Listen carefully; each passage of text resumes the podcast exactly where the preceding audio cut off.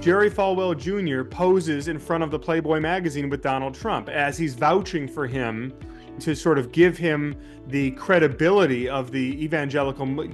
You just couldn't make that up. From Interfaith Alliance, this is The State of Belief. I'm Interfaith Alliance President Reverend Paul Brandeis Raushenbush in New York City. Tim Alberta grew up as the son of an evangelical pastor. The insights this background gave him as a political reporter and best-selling author are invaluable, and that comes through in every page of his new book, The Kingdom, the Power, and the Glory: American Evangelicals in an Age of Extremism. This week, we'll examine this movement that, while still not well understood, defines a lot of American politics and culture today. As we celebrate the 18th anniversary of the State of Belief, I want to make sure you're subscribed to the next generation of the State of Belief podcast. Please visit stateofbelief.com slash new podcast. You'll hear this episode in full, as well as recent interviews with Rainn Wilson, Bishop William Barber, Imam Abdullah Antepli, Rabbi Sharon Brous, and my exclusive conversation with Rob Reiner and Dan Partland about their essential new documentary film on Christian nationalism, God, and country. It would really help us to have you subscribe, rate, and tell the people you're close to about what you're hearing. The State of Belief is made possible in great part by the generous support of our listeners. If you've made a donation, thank you for helping get these conversations heard by more people who need them. If you haven't pitched in yet, information on how to do that is available at stateofbelief.com, and you can find out more about the work of Interfaith Alliance and join us at interfaithalliance.org. And now to my guest. Tim Alberta is a staff writer for The Atlantic and the author of the new bestseller, The Kingdom, the Power, and the Glory American Evangelicals in an Age of Extremism. It is a fitting follow up to his other best selling book, American Carnage, on the front lines of the Republican Civil War and the rise of President Trump. In The Kingdom and the Power and the Glory, Tim Alberta weaves together the expert observations of a skilled journalist with the insights of an American who grew up as a practicing Christian and the son of an evangelical pastor. Tim, I do want to note that this book made the list of Barack Obama's favorite of the year. I'm not sure how much favor that does with the population you're writing about, but it also happens to be true. And I'm very happy to welcome you to the state of belief. well, yeah, I'm not sure either. Uh, I, I try to uh, not worry about things I can't control, and that's certainly one of them. Uh, so, uh, you know, for the people who think that I'm a uh, pinko commie Marxist woke uh, guy, then you know that probably doesn't help their opinion of me much. But uh, I, am not sure that anything would. So uh, it's you know, and, and, it's a it's it's a cool thing that he was reading it, I guess. Yeah, absolutely. Listen, I want to ta- start by just saying, like, this book read uh, very much like not just a reportage, but also as a Christian book. I'm a Baptist minister, and reading it, it was clear that you were weaving in some of your perspectives on Christianity as someone who was the the son of a pastor and um, and ha- have your own beliefs and it was just um, it was interesting to read a book like that rather than something that was um, kind of a political reportage. And you start with a very moving uh, conversation about your father and introducing us to him. Do you want to say a little bit about like what was your platform or vantage point when you started to write this book? Sure. I, you know it's it's hard to uh, decouple my professional background as a, as a reporter from my personal background as a PK growing up in the evangelical world from my own just faith identity as a as a Christian. And uh, you know I, I suppose the book was an attempt to weave those things together um, but that being said, I mean the the book itself was never in the cards. As I as I explained early on, uh, the book was really born out of first the the uh, the kind of ugly interactions that I had with with some folks from my home church uh, around the time of my father's death and and his uh, funeral and and uh, you know people basically wanting to pick fights with me about politics while we were trying to bury my dad, which was a, a very unsettling thing. And then I think the wake up call that delivered and what I was seeing around me elsewhere uh, in the in the sort of months that followed, uh, and this is you know late 2019, early 2020. So we're talking about COVID 19. We're talking about George Floyd. We're talking about Trump's reelection and and January 6th and all of that and what I was seeing at the intersection of you know partisan politics and evangelical Christianity was just becoming uh, more and more of a uh, sort of bright red blinking light that that you know that that something needed to be done here. And uh, at the at the very least I, I knew that I could contribute something to the conversation uh, around not necessarily the prescriptive as much although I try to offer some prescription but really the diagnosis of, of what has gone so wrong here and and why why the evangelical movement seems to have lost its way.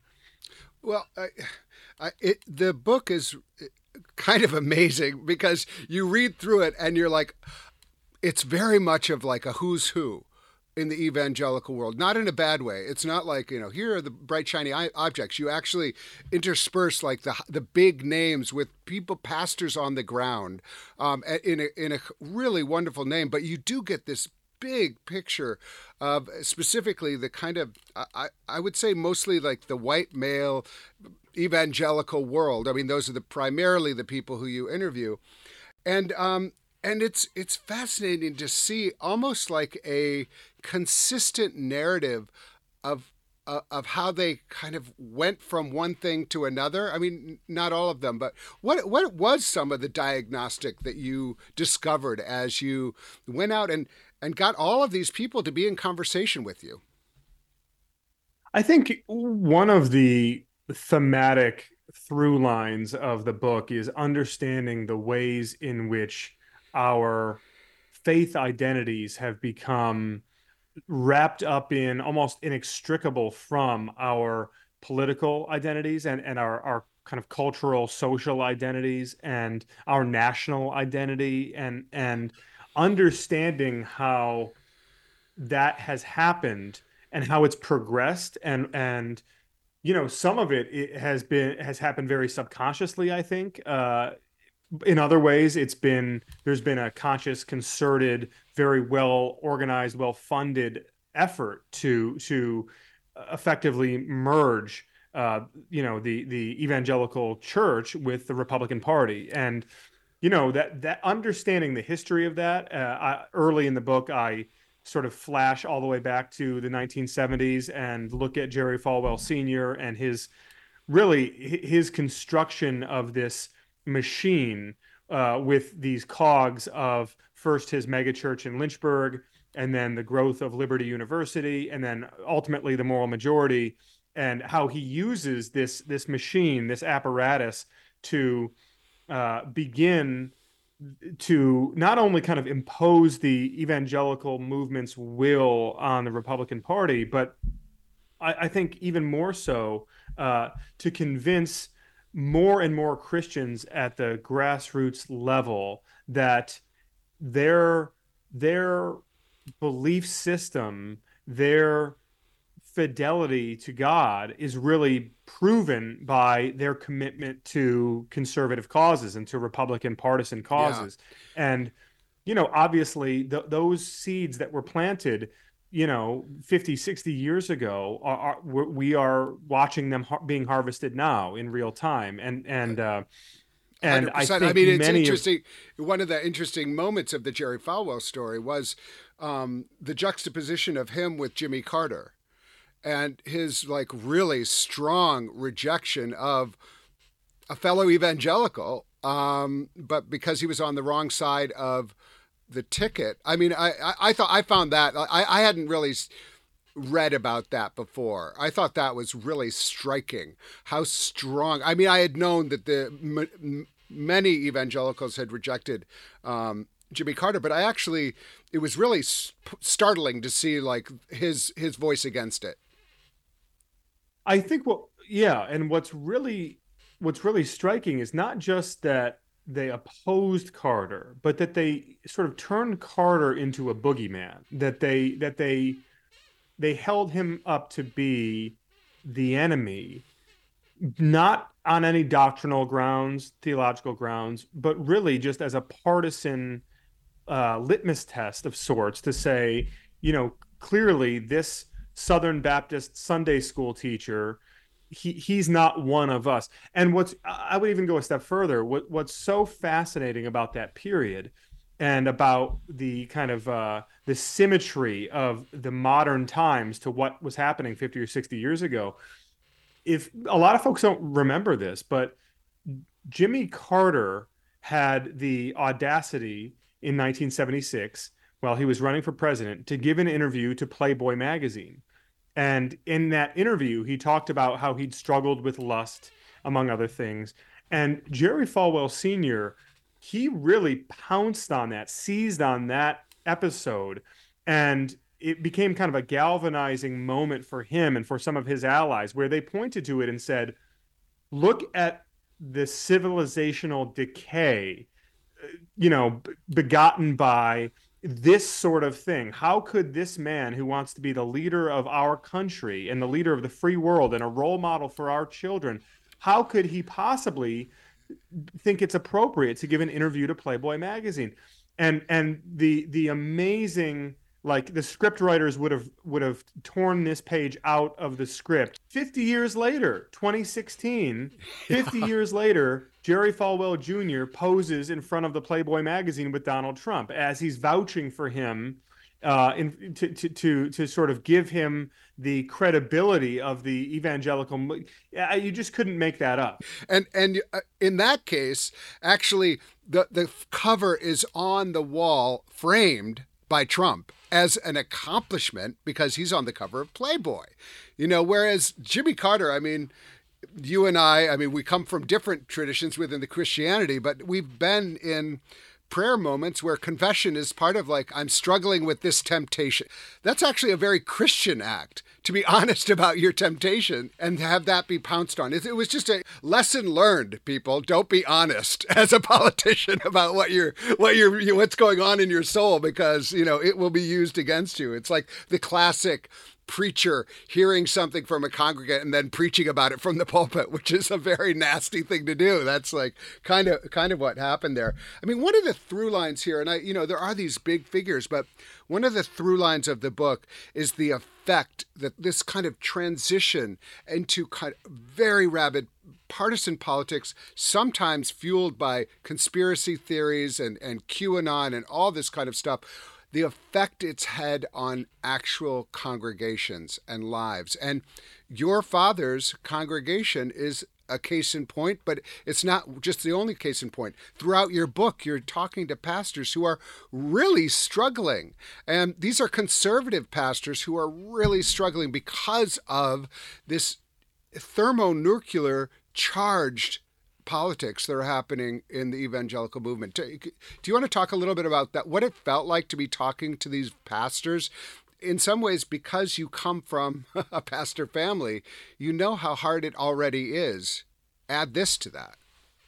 You know, one of the things that I think a lot of congregants, no matter the denomination, the faith tradition, they take for granted the fact that you know their their pastors are just guys. You know, they're they're they're just they're they're they're they're they're mortal men. Eh, they're flesh and blood, and they don't have all the answers. And um, I think even more so in a moment like this one, where there, you know, as you say, the thermonuclear politics just kind of um, that that are ready to detonate inside of of these churches. You know, these pastors they went to seminary and they studied Hebrew and Greek and systematic theology and they they they they got a they got their training in scripture maybe they got some training in counseling or, or, or some sort of adjacent ministry things but they didn't they, most of them they didn't uh, get a poli sci degree. They they they didn't uh, participate in a debating society. They weren't equipped. They weren't prepared to enter into this sort of noxious partisan fray and uh, kind of um, try to try to negotiate a ceasefire in the middle of a uh, in the middle of a congregation that's like descending into civil war. That's just not how these folks are right. are right. are tr- are equipped for ministry. And so that's a big piece of this because as the you know call it whatever you want the the trump era the you know all of the madness around covid-19 all, all of this stuff that has come for the church in recent years uh, particularly for the conservative white church uh, and the evangelical church you know you have these really these really divisive polarizing debates uh, happening inside of the church, and you've got these different factions that form. You know, one of which wants the pastor to take a particular side on on an issue. Another faction wants the pastor to take the other side on the issue. Another faction, probably the biggest faction in most cases, doesn't want the pastor to, to say anything at all. And everybody's kind of watching to see what the pastor is going to do or say or not do or not say. And, and, and somebody's going to wind up being upset no matter what. And you know, in in the meantime, that pastor is trying to prepare a sermon. He's trying to counsel uh, a, a broken marriage. He's trying to take care of his own kids at home. And what's happening is, you know, inevitably, you've got some number of people who wind up getting really upset and they wind up leaving and on the way out they're saying things doing things that are kind of sowing further division and you you you you made the point a minute ago, and I would just underscore it that these are, you know, in the reporting I'm doing, these are conservative pastors. These are these are not, you know, we're we're not talking about, you know, I kind of teased earlier saying like, oh, like I'm a, you know, a, a Marxist, commie, socialist, woke, whatever. Right, right, right. You know, and that of course is the charge from some of the kind of far right factions inside of these congregations where they'll come after their pastor and say, you know, well, this guy he he's not one of us, right? When in fact, in in all of these cases that I'm reporting on, these pastors are theologically, culturally, politically that conservative, right. but because they don't feel compelled to you know bend the knee to Donald Trump because they have the temerity to talk about the need for racial reconciliation um, or because they, they because they because they kept so their the, kept kept the church open. Because yeah, because, that right, or, because or they, not they, you know you know I mean what, yeah, you know, yeah. or like you know when during to, the height of chose to to obey the state mandate you know I mean you know these kind of things right. just as you're saying yeah I mean it, that it, makes them are, that that turns them into the enemy. It makes them an apostate. Yeah yeah.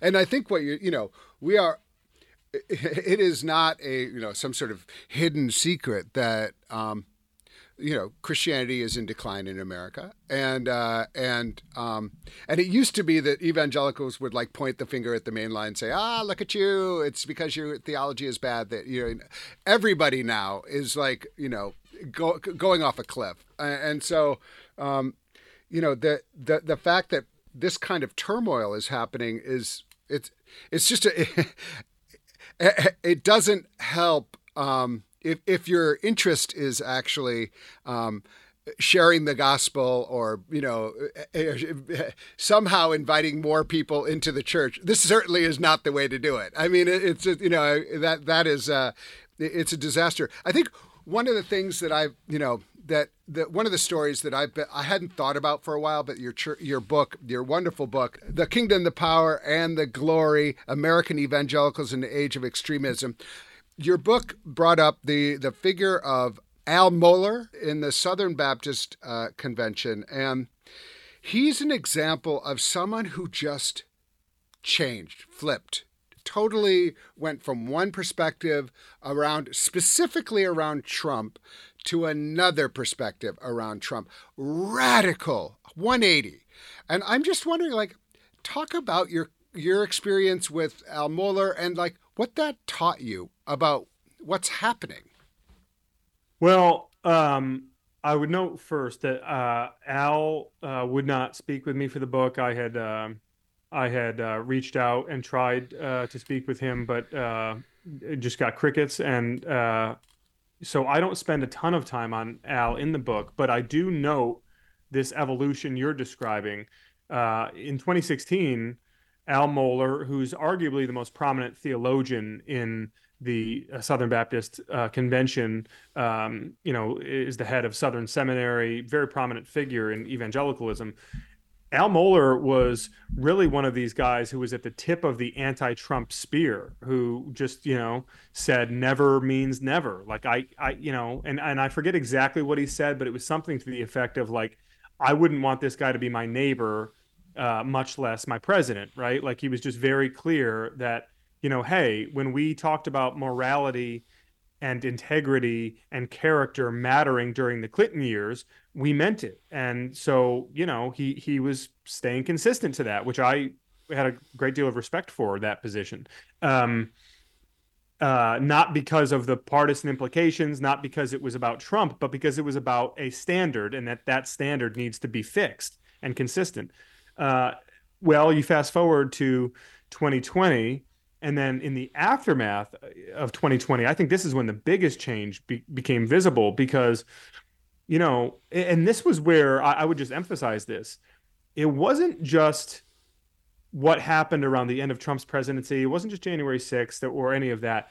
It was really when Biden took office that you began to see a lot of folks uh, really begin to shift in their their if if not their positions, then at the very least in their rhetoric. And with in the case of Al Mohler, it was both, where he began, as many of these folks in the book uh, that I'm documenting, he began to traffic in a lot of this good versus evil talk that like partisan politics was now a proxy for good versus evil that it was no matter no longer a question of red versus blue uh, or conservative versus progressive but that really this was this was now a a front in the holy war and that right. you needed to be on the right side of it and if you weren't on the right side of it as he said in this one particular speech that really rocked a lot of people who know al very well he he said effectively like if you are not voting republican then you're not being faithful to jesus and that was a I don't want to over dramatize it, but it was something of a watershed because th- that was just for Al Mohler of all people who had kind of um, who had distinguished himself as being really consistent and credible as it as it pertained to that intersection of of of of conservative evangelicalism and conservative politics for him to suddenly go over the falls in that way it really bothered a lot of people and really unsettled a lot of people who considered him, you know, to be an ally and a friend. Up next, more with Tim Alberta. His new book is The Kingdom, the Power, and the Glory. You can hear full episodes of The State of Belief anytime on our website at stateofbelief.com. You can find links to topics we discuss this week as well as transcripts and more. And make sure you subscribe to the Next Generation podcast at stateofbelief.com slash new podcast. You're listening to The State of Belief, where religion and democracy meet.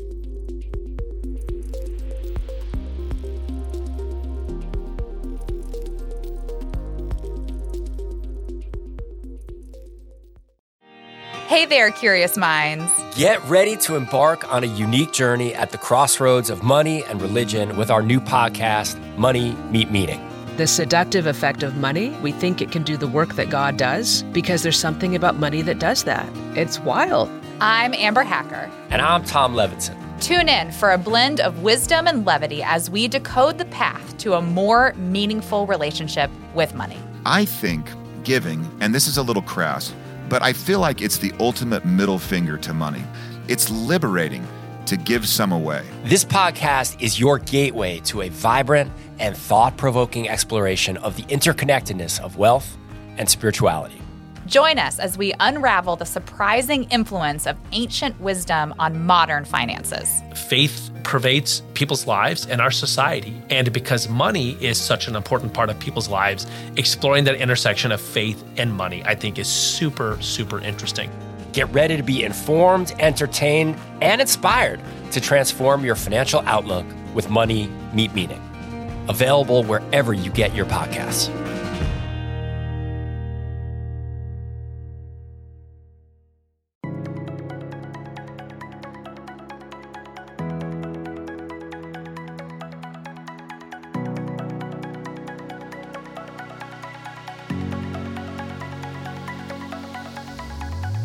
Welcome back to the State of Belief. I'm Interfaith Alliance President Reverend Paul Brandeis Raushenbush. My guest is best-selling author Tim Alberta. His latest book is The Kingdom, the Power, and the Glory American Evangelicals in an Age of Extremism. We've seen in recent years, you know, just especially politicians really delving into spiritual warfare as they, um, you know, kind of drum up support. You, you mentioned the instance of um, uh, DeSantis uh, taking out uh, the Satan and replacing it with the left, and uh, and you know lots of examples of that right now. And so you know the the recent um, video with and God created Trump. I mean, you had you know you, it's interesting. You had and God created a farmer, and then DeSantis says and God created a fighter, and then it's just and God created Trump. I mean, it's really like really like it's it's it's shocking. Who's hijacking who? We have we have politics and we have religion, and the the, the question is like, was Donald Trump the kind of catharsis where all of a sudden we're going to rise up the evangelical base and we're going to use it and we're going to kind of transform it. What's the specific role of Donald Trump in this metamorphosis? Because it's it's different when you know even a even a George Bush where you're you're kind of like okay, well you know he's a Christian, and and you know you can imagine evangelicals Christian. This this feels totally different in a way. What is different about Donald Trump in this moment? You know, in presidential politics, it's all about timing. It, it just you you know it's the single I think the single biggest ingredient in in determining who we elect is the question of the when and can they meet that moment right so you know um in the aftermath of George W. Bush's disastrous presidency and particularly the public sentiment turning so sharply against the wars, you know, Hillary Clinton was the the no-brainer, the the coronated uh, pick of the Democratic Party until this young state senator comes along and runs against her record on the war. And and there's no world in which Barack Obama gets elected president and any other election of the mm. past 40 years, except the timing of that and the stars aligning and the public turning against Wall Street and the party establishments on both sides and the war. And along comes Barack Obama and he steps into that moment. I think similarly, when Donald Trump comes along, and I don't just mean comes along in 2016, but I think even if you wind it back a little ways, you had all of this resentment and and fear kind of building in the evangelical world for for a long time but i think it's really beginning to crest in the obama years. Um, and, and and i want to be clear on this as i as i try to be in the book.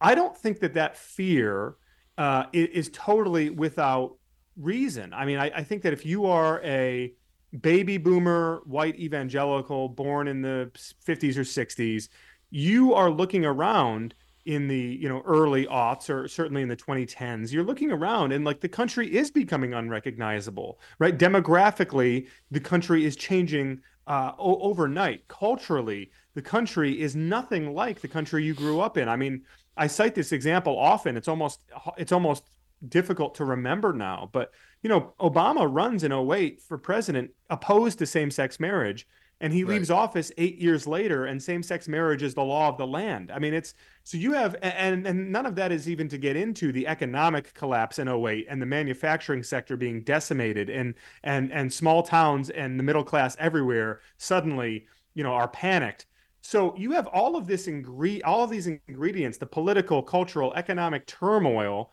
and the resentment that that comes of it and the anger the fear the grievance and so into that environment steps someone like Donald Trump, who is a demagogue and who is uh, and, and who sort of thrives on preying on the insecurities of people. And he is willing to do things, say things that no other Republican politician was willing to do or say to exacerbate those fears and, and to parlay them into his own political success. And so I don't think that Donald Trump uh, I think that sometimes he gets too much credit or maybe too much blame, depending on the perspective, for like creating this this moment that we are in.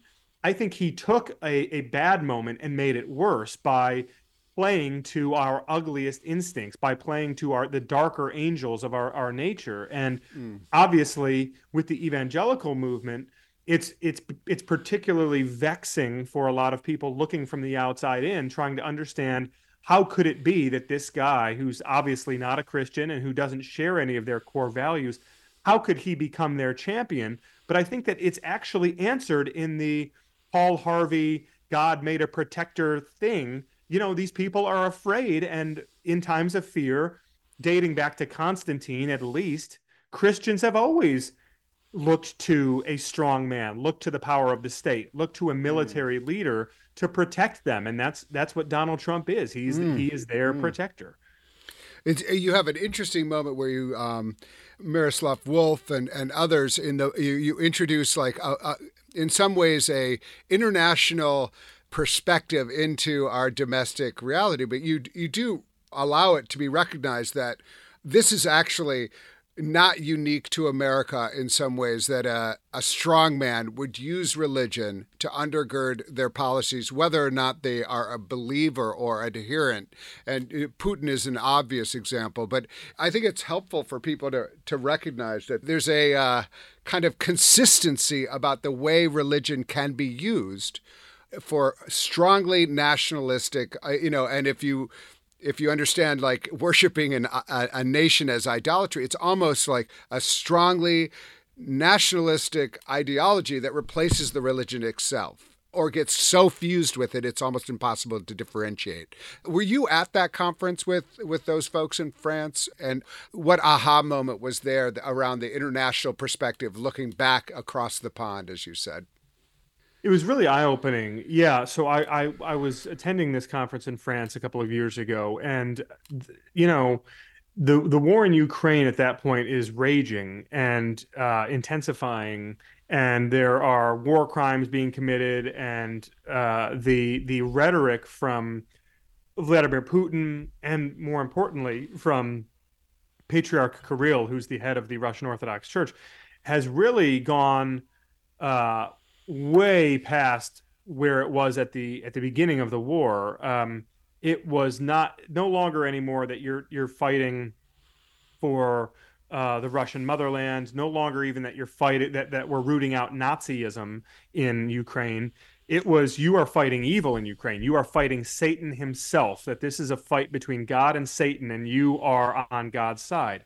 Uh, and that was that was very much the the uh, thematic undercurrent of this conference with with a couple of these gentlemen who you know have seen up close uh, in Miroslav's case in his native Yugoslavia, the former Yugoslavia, with the war in the Balkans and the uh, genocide and the ethnic cleansing that ensued. Uh, but then in the case of this other man, Cyril Hovorun is his name, and he was a, a, a Russian Orthodox monk who worked inside of the Orthodox Church under Patriarch Kirill, was sort of his right hand man, and now he is living mm. in exile. The, mm. And they're just they were both describing from their own unique experiences and vantage points how the fusing of a a, a religious fanaticism and a religious justification with an authoritarian uh, uh, political impulse and, and political agenda creates the environment for a a, a disastrous identitarian conflict where you are you believe that you have uh, sort of um, license from the Almighty to not just to fight, but to to be a barbarian and to Yeah, to I mean- do that which you could never justify otherwise. And yeah, I mean, you. I, I'm going to read. You know, just uh, I'm going to read your own words to you, but I think you're in some ways you're you're paraphrasing Miroslav Volf here, where you say there are three features of creeping totalitarianism in the name of religious conviction. The first can be seen when leaders assert the primacy of an ethnic or cultural identity over shared humanity. The second is when they stress the purification of those identities, inevitably leading to a form of ethnic cleansing. The third is when violence become legitimized for the protection of group identities. That feels to me like just a very clear progression. One of the things that I do want to talk about is is violence in this. We had a, I had um, Jeff Sharlet come on the show to talk about his book, um, The Undertow: Scenes from a Slow Civil War, and he said in his 20 years of reporting on the religious right, he has never seen so many guns. And in a lot of polling, unfortunately, there is a sense that violence may be necessary. And I just, you know, when you have all of this rhetoric and all of this us versus them, and and then it becomes like a, a spiritual war, then and and if the consequences are good versus evil, um, almost anything can be legitimized. I mean, how how does violence play into what you were hearing?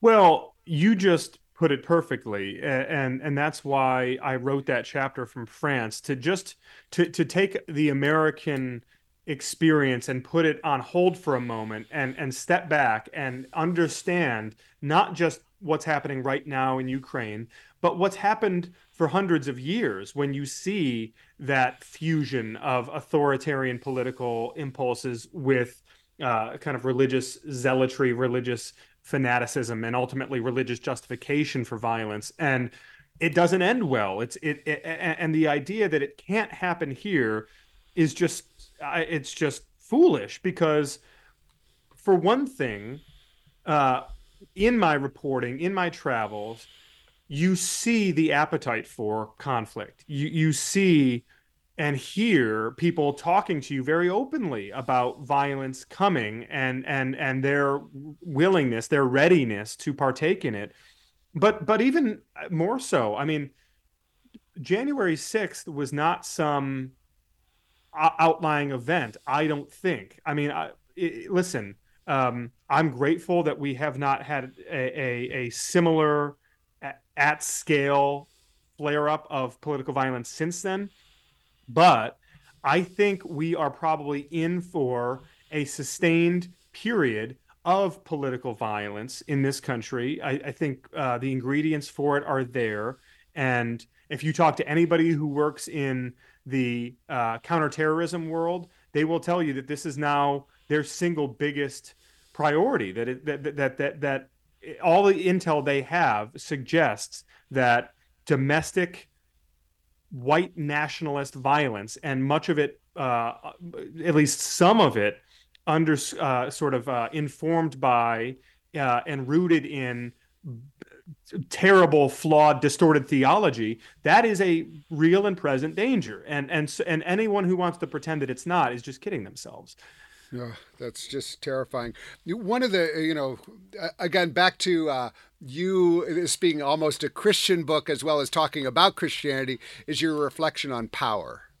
And uh, you you do this really, you know, you kind of do the. It was very much like uh, sermonic almost, and like let's go back to the you know the the uh, the Greek meaning of the word, but it is it, it is it's really important, I think, to understand how you understand power to understand what you're trying to do with this book. Like what how do you understand the way power is factoring into the calculations of of the um, of the folks you're talking about in this book?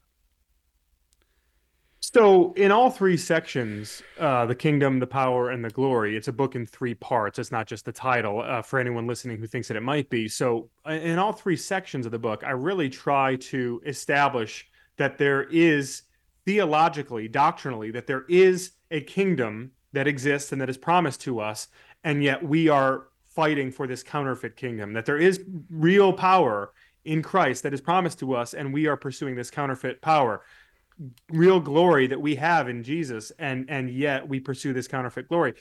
The, what's so fascinating about the earthly pursuit of power is that it always corrupts, but that it also always disappoints. So I I, I examine, for instance, the the uh, 50 year crusade against Roe v. Wade. Now, whatever your own views on the abortion issue, it must be understood that I uh, that that uh, there are millions of really sincere, deeply convicted conservative people for whom abortion is the only issue that really matters politically and they are they are deeply invested in in seeing abortion law change in this country. And it also must be observed that after 50 years of fighting to overturn Roe v. Wade, they won. And the result of that victory is more abortion in America. And I point that out to say that by pursuing just raw political power and by exercising raw political power, we don't always get the results that we think we're going to get. And part of that is because of the corrupting and compromising nature of that pursuit of power. In other words, when when outsiders who aren't really sure what to make of the pro-life cause and, and who haven't really made up their mind super firmly on abortion and abortion policy and how many weeks and what does this all mean when they see the pro-life crowd rally around herschel walker as a, as their as their standard bearer in the nation's most important senate race a man who clearly has paid for abortions a man who clearly has done a lot of things in his private life that don't match up with the public facing political persona. The message of the pro-life movement is is i think uh, drained of its credibility because the messengers are just not believable. And so when you think about the the the great social causes uh, over the, over the course of history what you tend to see is that before laws change, before policies change, you see that hearts change and you see that people are persuaded. And when you look at the pro life movement, yes, you do have lots of people who have really done commendable work, in my view, to, to, to, to do what needs to be done to help the single mother, to help the orphan child, to to donate time and money and resources and doing the hard work to serve that community and to persuade through their actions. But I think for most others who have been involved in, in pro life politics, it's been as simple as slapping a bumper sticker on your car, maybe holding up a sign occasionally at some at some march, and and then voting Republican, and that's enough. But what we see is that that political power that has been attained has ultimately betrayed their cause in many ways because of the corrupting nature of that power. And so that I, I just isolate that example because to me, having grown up around the pro-life movement, having so many friends and family and people I care about who are so uh, deeply invested in the pro-life movement, I think that they have been misled and that they have been mistaken in pursuing that political power instead of pursuing persuasion and pursuing uh, the other mechanisms that as Christians we have and we are taught that the means matter more than the ends and and we have been too focused on the power and the ends rather than on the means mm. well i think that's right and and we may not agree on that issue but one of the one of the most um, pointed to contradictions in this is that you have simultaneously strong anti-abortion laws and and yet strong opposition to many of the policies that would help uh, young women have kids and the kind of surround safety net for raising children in a world where you don't have any money and you don't have any resources. Like there's not a kind of a consistent policy uh, yes. objectives. Yes. And so that's another like, you know, for those who are looking, you know, and saying, okay, what do you really want? Do you really care about the babies or what do you what do you want? It's not to undercut your point at all. It's to say like what is what are the, what would be the broader objectives that that might support. But I think power it, it is such an interesting the way you put it is is so strong. Um, in my work, we see a lot of what you describe. We may not agree on all policy things, but we're very um, concerned about the way this translates into a political movement that is trying to exert a kind of power that feels very much like an estab- establishment of a theocracy. And so we we try to get out there and do things to to counteract it. But my question to you is what are helpful and unhelpful ways to be if we see this movement as a problem, not just for our body politic, but for our the religious tradition of evangelicalism in America, what are ways that both people within and without can be helpful, and what are ways that are not so helpful? Sure. So, I guess I'd start with the unhelpful. Uh, you know, um, j- even just in what I was saying a minute ago about the pro-life movement, um, and and I emphasize this early in the book. I think on like the second or third page of the book. We have to understand that when we're talking about quote unquote evangelicals, or you know, even white evangelicals, you know, this is t- we're talking about tens of millions of people, right? There is a vast spectrum here, and and and not everyone who holds to a certain policy standpoint on on uh, abortion or on any number of other divisive uh, social issues. they're not they're not all you know MAGA extremists who are bloodthirsty and sort of foaming at the mouth, uh, readying for civil war. Right. In fact, I would argue that the more majority of them are not. Um, I think that we are living in a really strange political moment where a lot of old definitions and old affiliations are being turned upside down.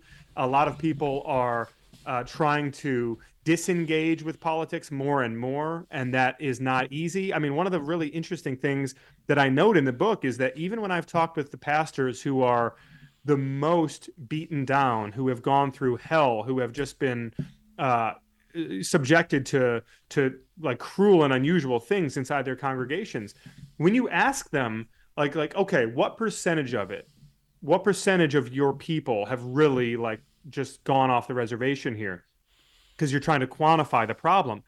The, and they'll say to you like uh maybe 15% like 20 tops right? Like which which is you know was consistently to me really revealing because what what you're recognizing is that you know in any institution and my first book was about the Republican Party and there are obviously parallels to what happened with the sort of implosion of the Republican Party over the last 10 years.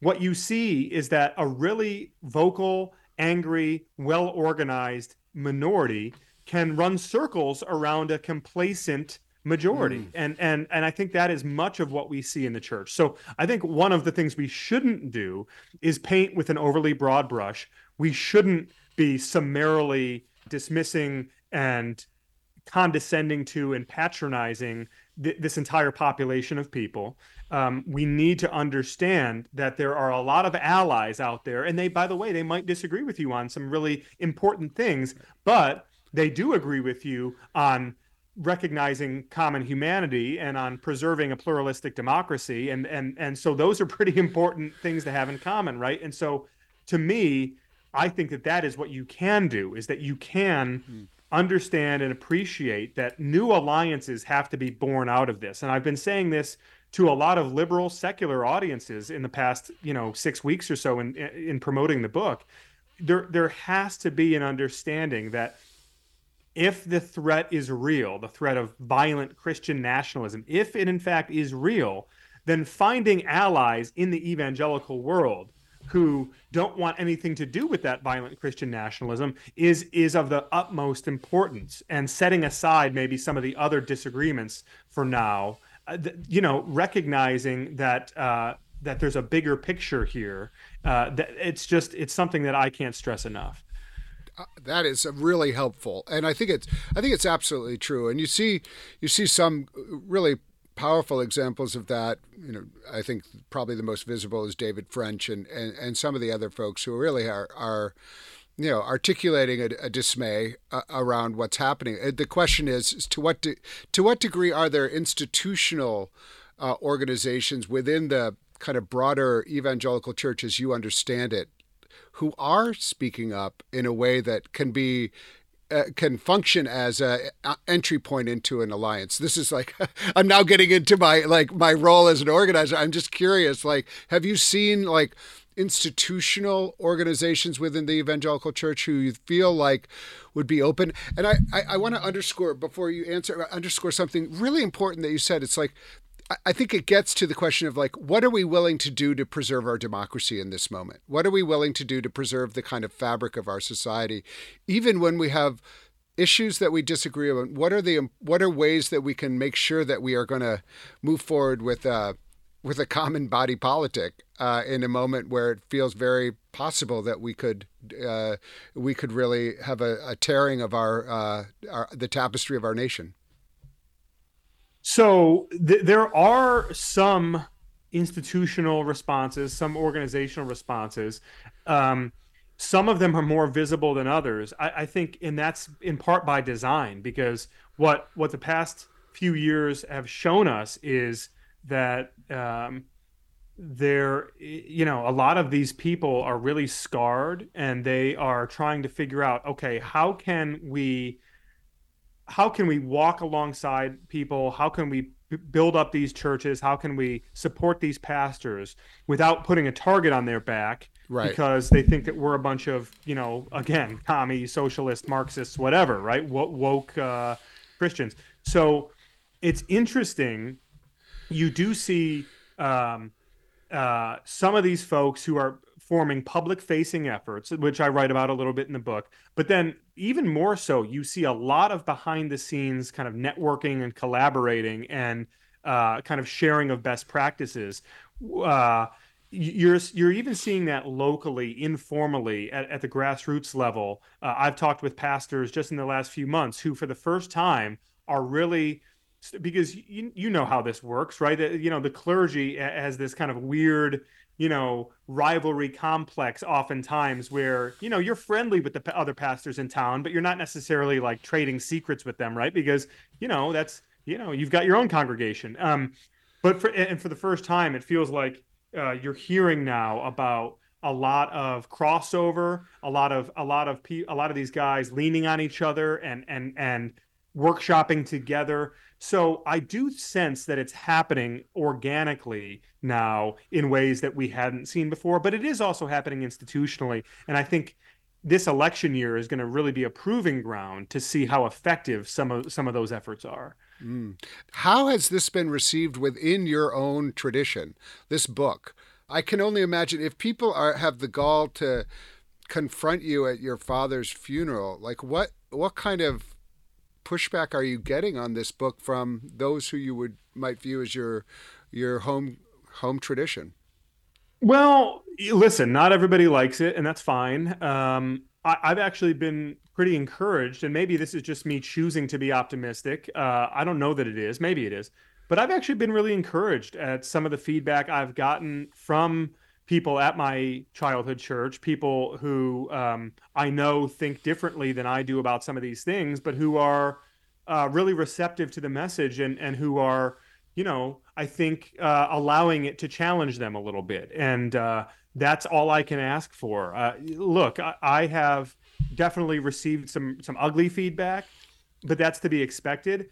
I think the thing that's been most surprising to me is that the scale of feedback I've gotten, not just from my like individual home church, but like my, from my tradition, from a lot of conservative evangelical folks who have reached out and who have said, "Yeah, this is a problem, and we we need to we need to deal with it, and it's about time that more of us were willing to speak honestly about it." That has been the over that has been the overwhelming feedback that I've gotten, and that's been really surprising and really encouraging. So um, I, I, think that I think that the, the, the Lord is working in a lot of hearts here, and and um, you know it might not be a quick process of of healing, but I do think that the process is underway.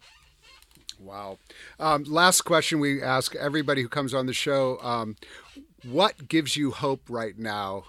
Given all that you've written about Tim Alberta and uh, this book, and the world you're in, what gives you hope? What gives me hope is that the tomb is empty and that Jesus is who he says he is. there, there's just, uh, you know, maybe that's the most pat standard answer I could give on a program like this, but it's just the truth. And, you know, uh, he told us that in this world we would have troubles, but to take heart that because he he overcame the world. And uh, I choose to believe that, and um, and I believe it to my core. And I know he also told us that you know that uh, that this wasn't going to be easy and that it wasn't supposed to be easy. And I think that we in the American experience have always had it pretty easy, and we don't necessarily know how to deal with it when it gets hard. But you know, Peter had it pretty hard. Paul had it pretty hard. The, the, the first century church had it pretty hard. The church throughout much of history has had it pretty hard. And in fact, the church today in parts of the Middle East and Africa and Asia have it pretty hard. So um, I just, I'm not going to feel sorry for myself uh, or, or, or, sorry for our situation here. Uh, I'm going to try and do something about it. But ultimately, even if it doesn't get better and even if it gets a heck of a lot worse, you know, Jesus is on the throne. And, and so I feel pretty good about that. Tim Alberta is a staff writer for The Atlantic and the best selling author, The Kingdom, the Power, and the Glory American Evangelicals in an Age of Extremism. His previous book is titled American Carnage On the Front Lines of the Republican Civil War and the Rise of President Trump. Tim, really great to have you on with us today on the State of Belief. Hey, Paul, it was my pleasure. Thanks very much for having me. And, uh, and God Godspeed, God bless with all of your efforts. Please be sure to subscribe to The State of Belief at Apple Podcasts or your favorite podcast platform or at stateofbelief.com slash new podcast. We need your help to keep making The State of Belief. Become a partner in this crucial work with a financial contribution today. Information on how to donate is available at stateofbelief.com. That's stateofbelief.com and share what you're getting out of the show with the people in your networks. Let's get more people listening and keep these conversations going on Facebook and Instagram, and our handle is at State of Belief. The views and opinions expressed on this program do not necessarily reflect those of Religion News Service or Religion News Foundation. The State of Belief is produced by Ray Kirstein and is a production of Interfaith Alliance. Become a member today at interfaithalliance.org. And be sure to join us next week. I can't wait. Until then, I'm Paul Brandeis Raushenbush on The State of Belief, where religion and democracy meet.